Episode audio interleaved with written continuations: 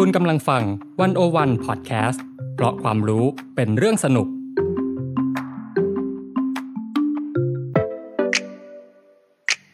One O One In Focus เจาะไฮไลท์เด่น เศรษฐกิจสังคมการเมืองทั้งไทยและเทศ โดยกองบรรณาธิการ The One O One dot World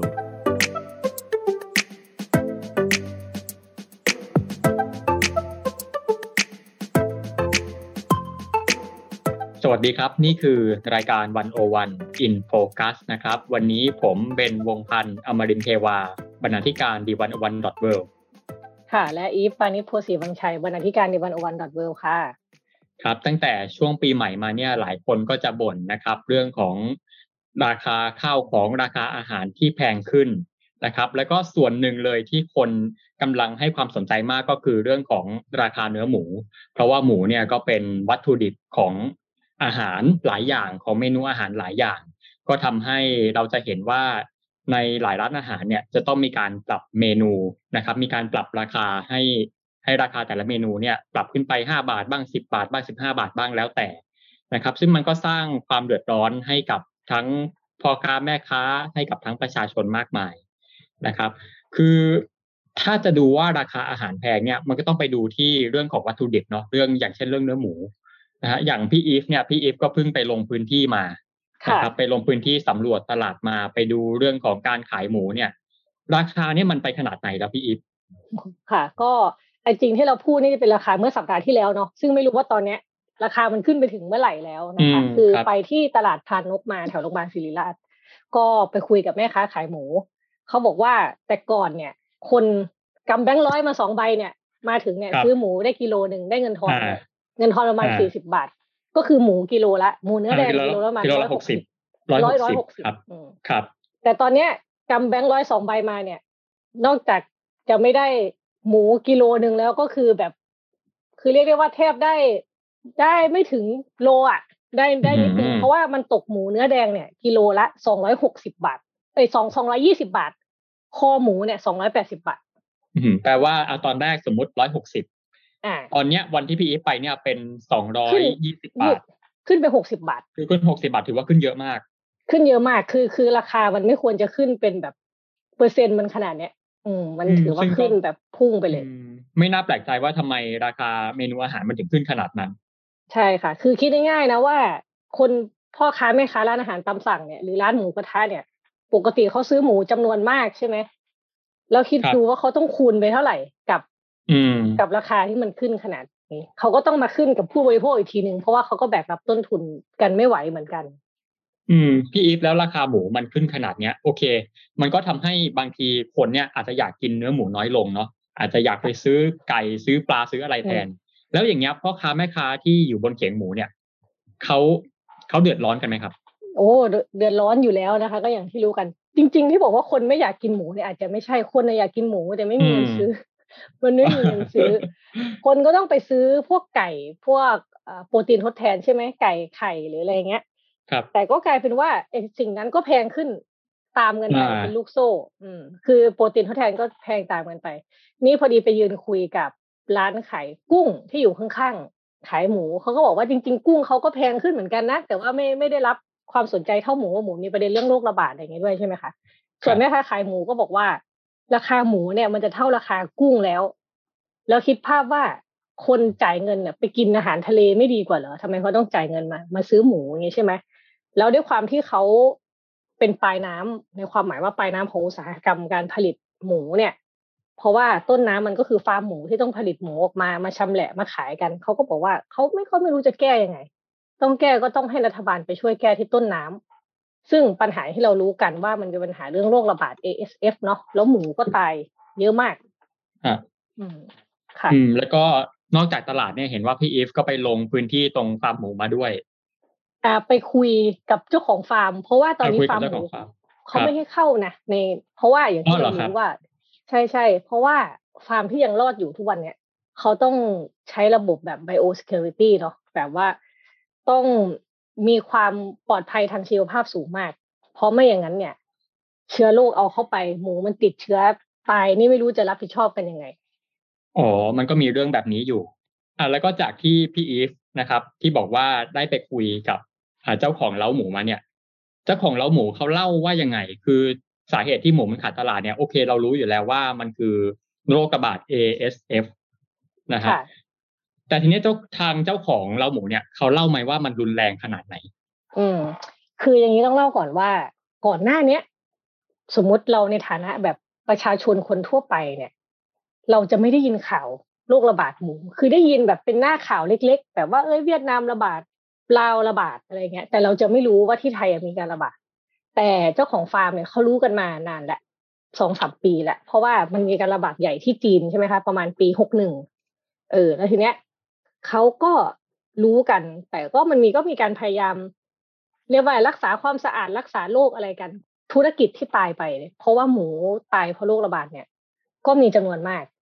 เจ้าของฟาร์มหมูที่พี่ไปคุยด้วยเนี่ยเขาโชคดีได้ว่าไหวตัวทัน คือเริ่มรู้แล้วว่าอืมมันจะเริ่มแบบมาถึงตัวเมื่อไหร่ก็ไม่รู้อะไรเงี้ย แล้วฟาร์มเดิมเนี่ย ระบบความสะอาดระบบอะไรก็ยังไม่ดีพอ เขาก็เลยหาที่ใหม่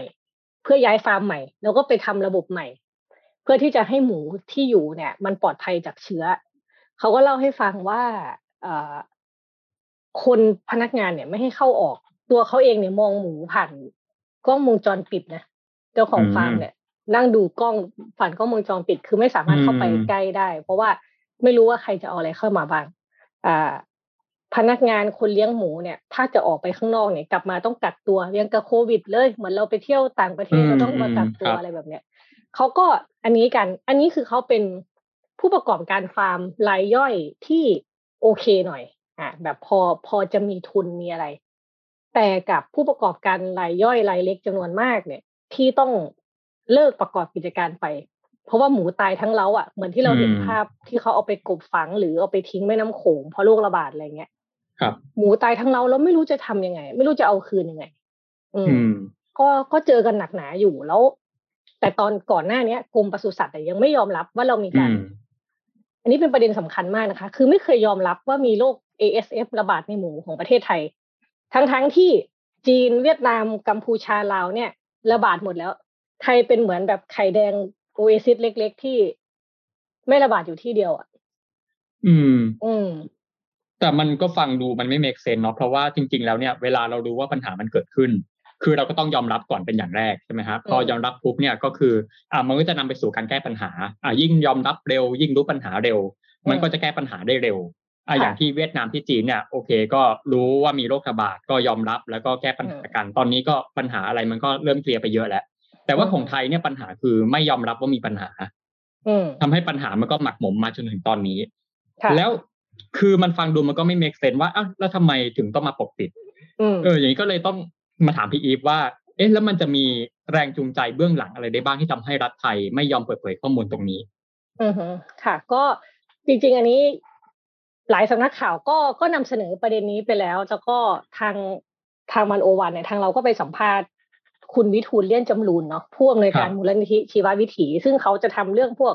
อ่าผลผลิตเกษตร เมล็ดพันธุ์ปศุสัตว์ เกษตรไทยอะไรอย่างนี้อยู่แล้วเขาบอกว่า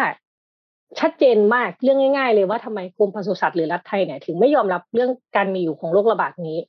เพราะว่าเราป้องกันการส่งออกหมูอืมหมายความว่า อ่าที่อื่นเนี่ย พอยอมรับว่าตัวเองมีโรคระบาดเนี่ย รัฐบาลก็ต้องออกมายับยั้งการส่งออกอย่างเป็นทางการนึกออกไหมอย่างที่เวียดนามเนี่ยมีข่าวอะค่าหมูทิ้งเป็นสองล้านตัวอย่างเงี้ย หรือไทยพออ่าแล้วพอสมมุติมีข่าวโรคระบาดในหมูที่ลาวอะ ประเทศอื่นเขาก็ต้องไม่รับเอาหมูคือเขาส่งเขาส่งหมูมีชีวิตกันนะคะ เวลาเวลาครับมันมีการส่งทั้งหมูชีวิตหมูมีชีวิตกับหมูแปรรูปเนาะอ่าพอรู้ว่าประเทศไหนหมูติดโรคเขาก็ไม่รับเข้าอืมการส่งออกก็ชะงัก ทีเนี้ยประเด็นที่เราสามารถทำแบบนี้ได้ เพราะว่าหมูมันไม่ติดในคน ไอ้โรคเนี้ยมันไม่ติดในคน มันก็เลยทำได้ไง อ๋อ ก็คือเออคือประมาณคือว่า โอเค พอเพราะเราไม่ติดโกหกไปเราก็ไม่รู้ ไม่เหมือนโควิดเนาะอะเราติดเรามีอาการเรารู้ว่าเราเป็นโควิดใช่ใช่ไหมแต่พอเป็นหมูเนี่ยมันไม่ติดในคนปุ๊บเนี่ยมันทำให้เลย ใช่ คือหมูที่เรากินเนี่ยอาจจะมีเชื้อ ASF อะไรอยู่เราก็ไม่รู้หรอก คือครับพอมันทำสุกแล้วคนก็กินได้อะไรแบบเนี้ย คือพอมันเป็นแบบเนี้ยมันก็เลยมันก็เลยปกปิดได้ ทีนี้พอมาดูตัวเลขตัวเลขการส่งออกเบนจะตกใจเลย ว่าอ่า ว่าการที่ไทยไม่ยอมรับเรื่องว่าหมูเราติดโรค ASF อะทั้งที่เพื่อนบ้านเราติดกันหมดแล้วเนี่ยเราได้ผลประโยชน์อะไรบ้างอ่าก็ยังไงคือครับอ่า ปีหกสองเนี่ย ปีหกสองนั่นคือหลังจากที่จีนติด ASF ไปละหนึ่งปี แล้วประเทศเพื่อนบ้านเริ่มติดแล้ว แต่ยังไม่รุนแรงมาก ตอนนั้นเนี่ยไทยส่งออกหมูนะ หมูมีชีวิตอะนะ ไปประมาณเจ็ดแสนห้าหมื่นตัว คิดเป็นมูลค่าประมาณสามพันห้าร้อยล้านบาท อันนี้คือปีหกสองนะ ทีนี้พอปีถัดมาคือปีหกสามซึ่งเป็นปีที่เพื่อนบ้านแม่งพังไปหมดแหละ คือติดเชื้อกันหมดแหละ มีไทยประเทศเดียวที่ยังส่งออกได้ กลายเป็นว่าเราส่งออกหมูมีชีวิตเนี่ย เพิ่มขึ้นจากเจ็ดแสนห้าหมื่นตัวนะ เป็นสองล้านหกแสนตัว เป็นหลายเท่าตัวเลยนะ หลายเท่าตัว แล้วก็คิดเป็นเงินมูลค่าเนี่ยประมาณหนึ่งหมื่นเจ็ดพันล้านบาทครับ ปีเดียวนะอืมมันมันเพิ่มขึ้นอืมขนาดนั้น ตัวเลขเนี่ย คือมูลค่าเพิ่มขึ้น 4.81 เท่าอะในอืมปีเกือบห้าเท่าเลย ถือว่าเยอะมาใช่กเกือบห้าเท่า ครับ คือประเด็นมันคือว่า โอเค พอทางจีนทางเวียดนามต่าง ๆ เนี่ยเขามีโรคระบาดอืมอ่าหมูอะไรล้มตายกันแต่ของไทยเนี่ยคือการปกปิดว่าไม่มี ก็เลยทำให้หมูไทยเนี่ยยังคงส่งออกได้ใช่อันนี้เป็นสาเหตุว่าทำไมมูลค่าการส่งออกหมูของไทยในระหว่างปี 62ถึง63เนี่ย มันถึงเพิ่มขึ้นไปขนาดนั้น อืมใช่ค่ะ แต่ทีนี้พอมันก็ปิดกันบังกันไม่ได้หรอกโรคระบาดอะไปถึงเขาครัก็บต้องครับมันต้องตรวจเจออยู่แล้วอะเออมันมันก็จะมีอืมข่าวเรื่องเวียดนามตรวจเจอหมูมีติดเชื้อ A ASF ของไทยที่ส่งออกจากไทยไปอะไรอย่างนี้ใช่ไหมครับเออแต่ว่าทีนี้มันมีมันมีรากรากของธุรกิจฟาร์มหมู ธุรกิจการผลิตหมูอยู่ อุตสาหกรรมผลิตหมูอยู่ก็คือ อ่า ถ้าเรามาดูโครงสร้างอุตสาหกรรมเลี้ยงหมูในประเทศไทยเนี่ย อ่าเบนลองครับเดาสิเบนลองเดาว่าเรามีผู้เลี้ยงหมูสักกี่คนแล้วมีฟาร์มหมูสักกี่ที่โอ้โหเดายาก น่าจะเยอะ เอาเป็นหลักก่อน ถ้าให้เดานะน่าจะหลัก หลักหมื่นหรือแสนเนาะหลักแสนแล้วกันหถึลังกไหมแสน โอเค ใกล้เคียงก็หลักแสนนั่นแหละถูกแล้วครับ คือเรามีคนเลี้ยงมีผู้เลี้ยงหมูประมาณหนึ่งแสนเก้าหมื่นรายอ่า อ่า ทีนี้ที่น่าสนใจก็คือว่าในหนึ่งแสนประมาณหนึ่งแสนเก้าหมื่นรายเนี่ย เรามีแบ่งเป็นผู้เลี้ยงรายย่อย ผู้เลี้ยงรายย่อยคือฟาร์มหมูเล็กๆ เวลาเราขับรถไปต่างจังหวัดแล้วแบบได้กลิ่นฟาร์มหมูลอยออกมาอะไรพวกเนี้ยครับที่ไม่ใช่อุที่ไม่ใช่ฟาร์มหมูใหญ่ๆอะมีผู้เลี้ยงรายย่อยหนึ่งแสนแปดหมื่นห้าพันรายคือเรียกได้ว่าเกือบเกือบทั้งหมดของตเกือบลาดทั้งหมดเดี๋ยวนะก็คืออะทั้งหมดหนึ่งแสนเก้าหมื่นรายโดยประมาณ แต่ว่าที่เป็นฟาร์มขนาดเล็กนี่คือประมาณหนึ่งแสนแปดหมื่นกว่าราย ใช่ก็เก้าสิบกว่าเปอร์เซ็นต์เลย ใช่ แล้วเราก็จะมีผู้เลี้ยงขนาดกลางประมาณสี่พันถึงห้าพันราย ครับ แล้วก็เราก็มีผู้เลี้ยงรายใหญ่ ไม่กี่ราย ผู้เลี้ยงรายใหญ่ไม่กี่รายจริง ๆ คือสามบริษัท อืมอ่าคือถ้าดูถ้าดูมันจะมีครับส่วนแบ่งรายใหญ่สามบริษัทสูงสุดนะคะ อันนี้ก็มีตัวเลขออกมาก็คือ CPF ครับ CP อ่า ก็อยู่ที่ประมาณยี่สิบถึงยี่สิบห้าเปอร์เซ็นอันนี้คือส่วนแบ่งตลาดเนาะ แล้วก็ไทยฟู้ดกรุ๊ปส่วนแบ่งห้าถึงหกเปอร์เซ็น แล้วก็ครับมีคือเครือเบทาโกรและอื่นๆ อื่นๆ คือบริษัทยิบย่อยอะไรเงี้ยประมาณสี่สิบเปอร์เซ็นอ่า ทีนี้พอมาดูบริษัทที่ถือส่วนแบ่งตลาดเนี่ยสูงสุดอย่าง CPF เนี่ยอ่า CPF เนี่ยสามารถผลิตหมูในประเทศไทยได้ประมาณห้าล้านตัวต่อปี จากครับการผลิตหมูทั้งหมดของประเทศที่สิบแปดล้านตัว อืม CP ผลิตไปแล้วห้าล้านตัว อืม อ่า มันก็ครองสัดส่วนตลาดอันดับหนึ่งเนาะแล้วก็อย่างที่เรารู้ว่า CP นี่เขาบริษัทใหญ่ใช่ไหมการผลิตแม่พันธุ์หมูในเครือ CP เนี่ย CPF เนี่ยนะคะ ทั้งในและต่างประเทศเมื่อปลายปี 63 เนี่ย มีประมาณ 9 0 0 0 0 0 ตัวนะ ถือเป็นอันดับสามของโลก รองจากผู้ผลิตในจีน อืมครับ ค่ะ คือพอเราเห็นแบบเนี้ยเราจะเห็นว่า เมื่อกี้เราพูดเรื่องการส่งออกใช่ไหมปกป้องการส่งออก อ่า ไทยตัวเลขการส่งออกสูงมากขึ้น แล้วพอมาดูอ่าภาพรวมอุตสาหกรรมการเลี้ยงหมูในไทยเราก็จะเห็นว่าอ่า มันมีส่วนแบ่งส่วนมากเนี่ย ไปอยู่ที่ฟาร์มขนาดใหญ่ คือจำนวนผู้ประกอบการรายย่อยอะเยอะจริง แต่การผลิตหมูอะจำนวนจำนวนการผลิตหมูได้อะมันไปอยู่กับอืมบริษัทขนาดใหญ่ แล้วก็บริษัทที่สามารถส่งออกได้ ก็มักจะเป็นบริษัทขนาดใหญ่ ครับ อืมอืมคือพอเกิดปัญหาอย่างนี้เนี่ย คือมันทำให้เราเห็นเหมือนเป็นช่องว่างเนาะระหว่างเอ่อบริษัทขนาดใหญ่กับบริษัทขนาดเล็ก อย่างเอาง่ายๆเลยคือบริษัทขนาดเล็กเนี่ยอย่างฟาร์มขนาดเล็กเนี่ยคือเอ่อหมูมีไม่กี่ตัว คราวนี้พอเกิดโรคระบาดปุ๊บเนี่ยก็คือตายเกือบหมดเต้าหรือว่าบางทีตายหมดเลย แต่เอาขจริณะงคืที่อว่าบางที่เขาหลักร้อยตัวหลักพันตัวเงี้ยแต่บริษัทอืมใหญ่หลักล้านตัวนะ มันอ่าแบบครับมาเป็นหลักล้านคือบางทีพอเจอโรคระบาดปุ๊บเนี่ยก็อาจจะตายไปแค่ไม่กี่เปอร์เซ็นต์ถ้าเกิดว่าคิดเป็นเปอร์เซ็นต์เนี่ยมันก็จะน้อยมากก็ยังเหลือหมูที่สามารถส่งออกได้ ทีเนี้ยผลพวงที่ตามมาก็คือว่าอ่าโอเค พอรายเล็กตายหมดปุ๊บเนี่ยสุดท้ายแล้วมันจะเหลือแค่รายใหญ่ ซึ่งมันก็จะนำไปสู่ปัญหาอีกปัญหาหนึ่งก็คือปัญหาของการผูกขาดของกลุ่มทุนใหญ่ในเรื่องของตลาดหมู ค่ะ ใช่เลย ก็พี่สมก็เป็นเด็กเศรษฐศาสตร์อธิบายได้แบบว่าเห็นภาพ คืออย่างที่เราอย่างที่เรารู้กันคือคือโมเดลเนี้ยมันเกิดขึ้นที่จีนมาแล้วนะอ่า โมเดลเรื่องการผู้ประกอบการรายย่อยตายเพราะโรคระบาด แล้วจีนเนี่ยตลาดหมูกลับคืนมาได้ แต่กลับคืนมาในรูปของบริษัทที่ใหญ่ขึ้น บริษัทที่ใหญ่ขึ้นใหญ่อยู่แล้วใหญ่ขึ้นอีก บริษัทที่เล็ก ถ้าไม่กลายไปเป็นส่วนหนึ่งของบริษัทใหญ่ก็ตายไปตลอดกาลกลับมาไม่ได้ ครับ ก็ดูเหมือนว่าไทยกำลังจะเดินตามรอยจีนอยู่ในตอนนี้ ถ้าดูจากท่าทีนโยบายของรัฐบาลดูจากสถานการณ์ในตอนนี้ อือใช่ค่ะ คือคือพูดเนี่ยเราพูดเป็นแบบกลไกของตลาดเลยนะเวลาที่เราพูดเรื่องแบบเนี้ย เราแบบว่าคือคือตักกะของมันอะในการดำเนินเรื่องของ ของธุรกิจอะเออ คือคือพอรายย่อยตายอะ คนที่อยู่รอดได้มันก็รายใหญ่อยู่แล้ว เพราะว่ามึงไม่นับเรื่องแบบ คนที่จะเข้าถึงการพัฒนาความสะอาดในฟาร์มอะหรือว่าคุณเอาไปขายเนี่ย คุณผลิตหมูมาเนี่ย คุณไปขายกี่ขั้นตอนอะ บริษัทใหญ่เขาก็อาจจะคุมตั้งแต่ต้นน้ำถึงปลายน้ำได้ คือผลิตมาแล้วไปถึงมือคนซื้อแน่นอนโดยบริษัทเขาเองทั้งหมดอะไรแบบเนี้ย มันก็ยังมีอยู่ อืมอืม แล้วทีเนี้ยพอเกิดปัญหาอย่างนี้ปุ๊บเนี่ย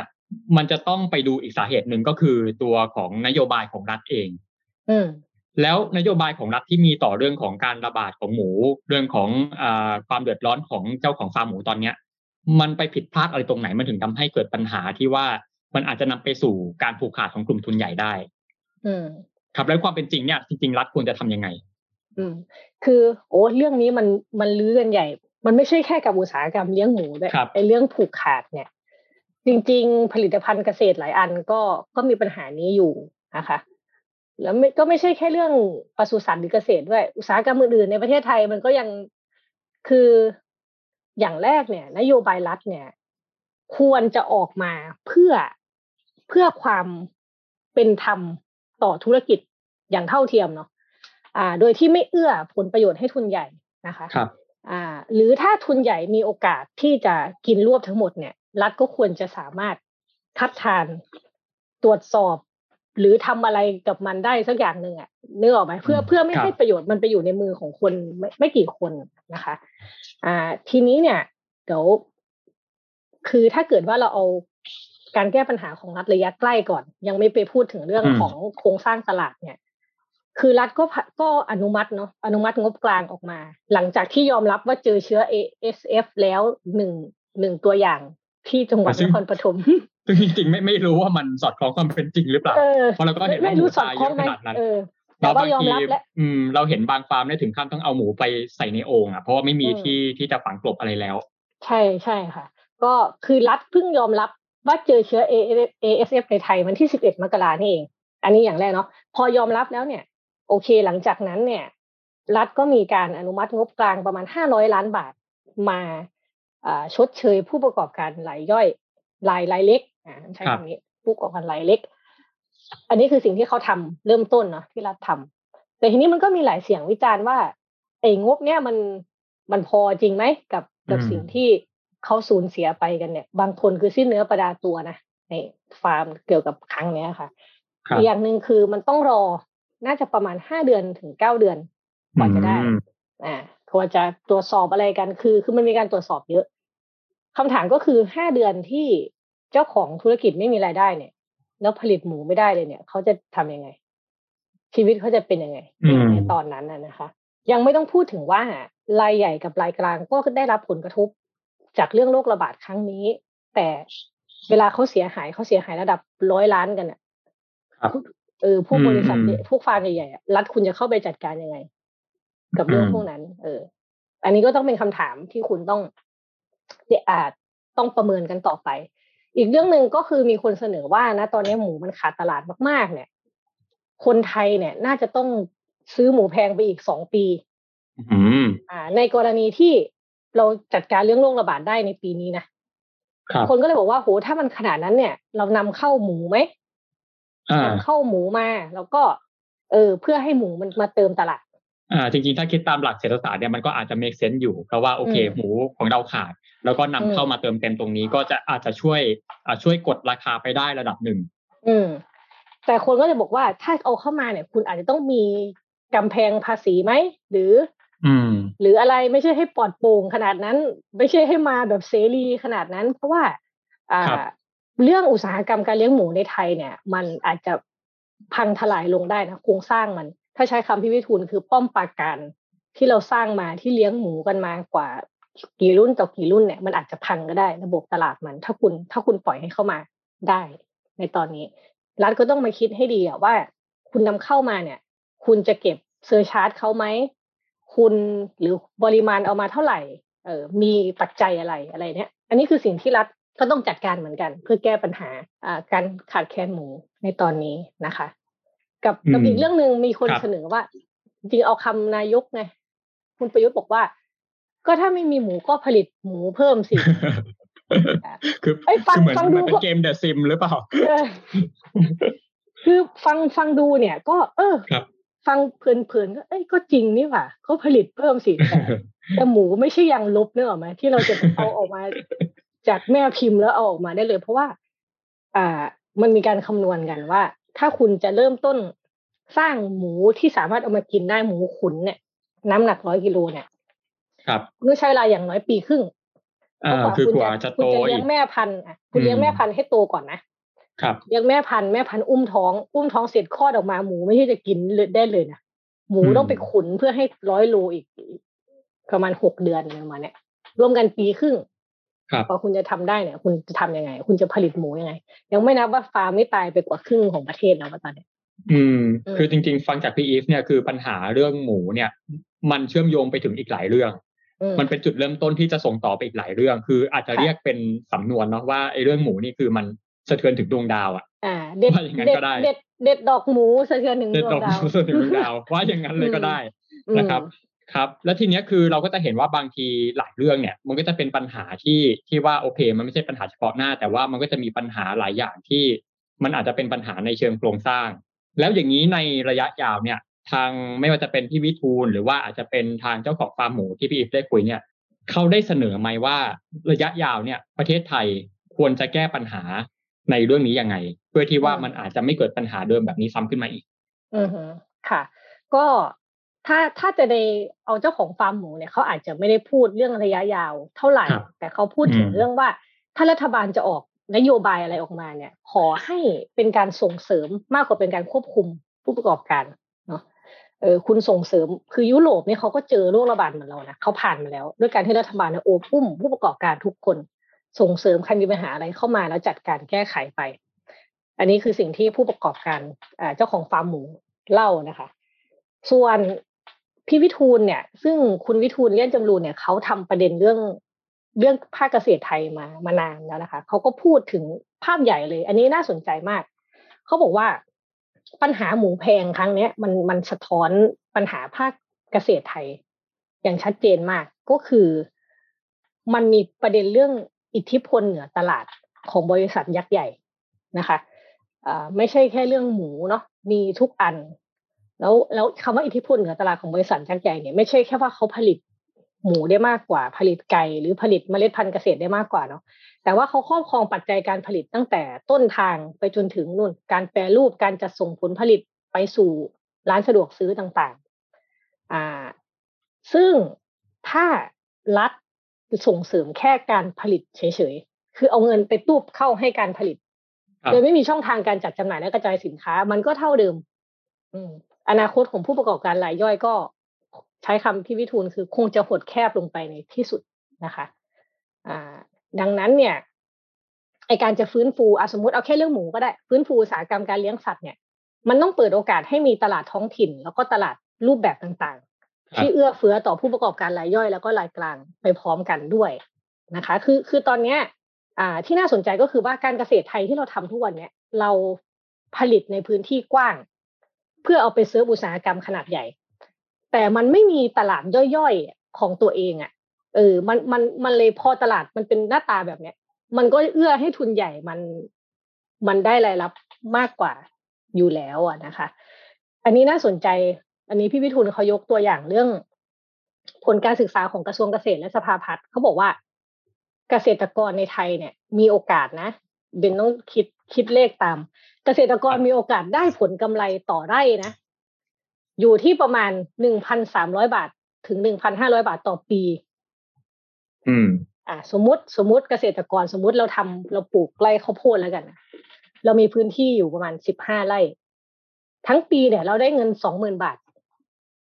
มันจะไปอยู่ไปกินยังไงในในค่าของชีพแบบเนี้ยเออ นั่นน่ะสิ เอออันอันนี้คือผลการศึกษา ซึ่งครับซึ่งสะท้อนไปกับเรื่องเมื่อกี้ที่เราบอกว่า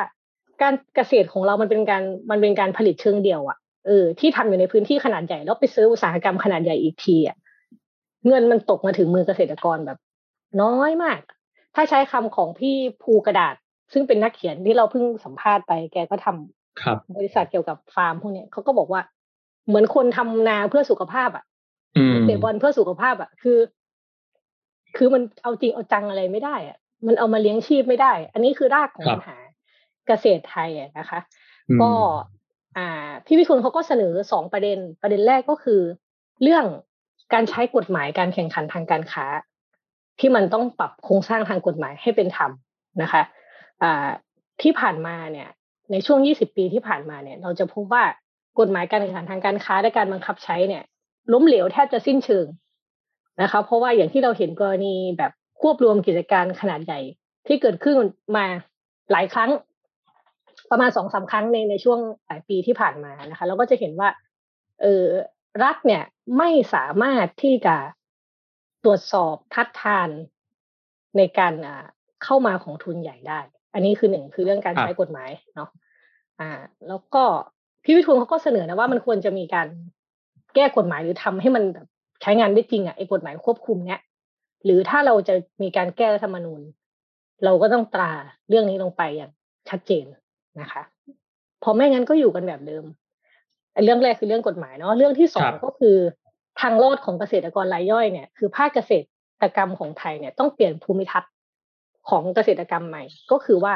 เปลี่ยนการผลิตจากขนาดใหญ่เพื่อป้อนอุตสาหกรรมเนี่ย ไปสู่รูปแบบอื่นที่เกิดประโยชน์ ต่อเกษตรกรรายย่อยมากกว่า เช่น ระบบเกษตรผสมผสาน คุณอาจจะไม่ต้องทำไร่ข้าวโพดเป็นร้อยไร่ เพื่อไปเซิร์ฟอุตสาหกรรมขนาดใหญ่ใช่ไหมคุณอาจจะทำเลี้ยงสัตว์ด้วยอะไรด้วยอย่างเงี้ยผสมผสานกันแล้วมีตลาด มีตลาดเฉพาะที่สามารถรับเอาของเขารับเอาผลผลิตเนี่ย ไปได้เอครับอเพื่อเพื่อเปลี่ยนระบบสายพานที่มันแบบยาวไกลแล้วยิ่งใหญ่มากเนี่ยให้มันอาจจะสั้นลงไหม แล้วหลากหลายขึ้นไหม ประมาณนี้ค่ะ อืมครับ ก็ถือว่าละเอียดเลยทีเดียวนะครับ แต่ถ้าเกิดว่าใครยังสนใจที่จะดูรายละเอียดเพิ่มเติมของเรื่องหมูแพงเนี่ย ก็แนะนำให้ไปอ่านบทความนะครับ เรื่องโรคระบาดและการปกปิดนะครับ หมูแพง ราคาที่คนตัวเล็กต้องจ่าย ซึ่งมีทั้งในรูปแบบของบทความ แล้วก็มีทั้งในรูปแบบของคลิปวิดีโอ ก็แล้วแต่ค่ะว่าจะไปเลือกดูกันรูปแบบไหนนะครับค่ะก็สำหรับวันนี้ก็ต้องขอขอบคุณพี่อีฟนะครับ ที่มาร่วมเล่าสู่กันฟัง ค่ะ ขอบคุณเบนเช่นกันค่ะ สนุกสนาน ถึงแม้ว่าครับเรื่องจะเครียดก็ตามเรื่องหมูแพงค่ะใช่แต่ว่ามันก็มีดีเทลอะไรให้เรา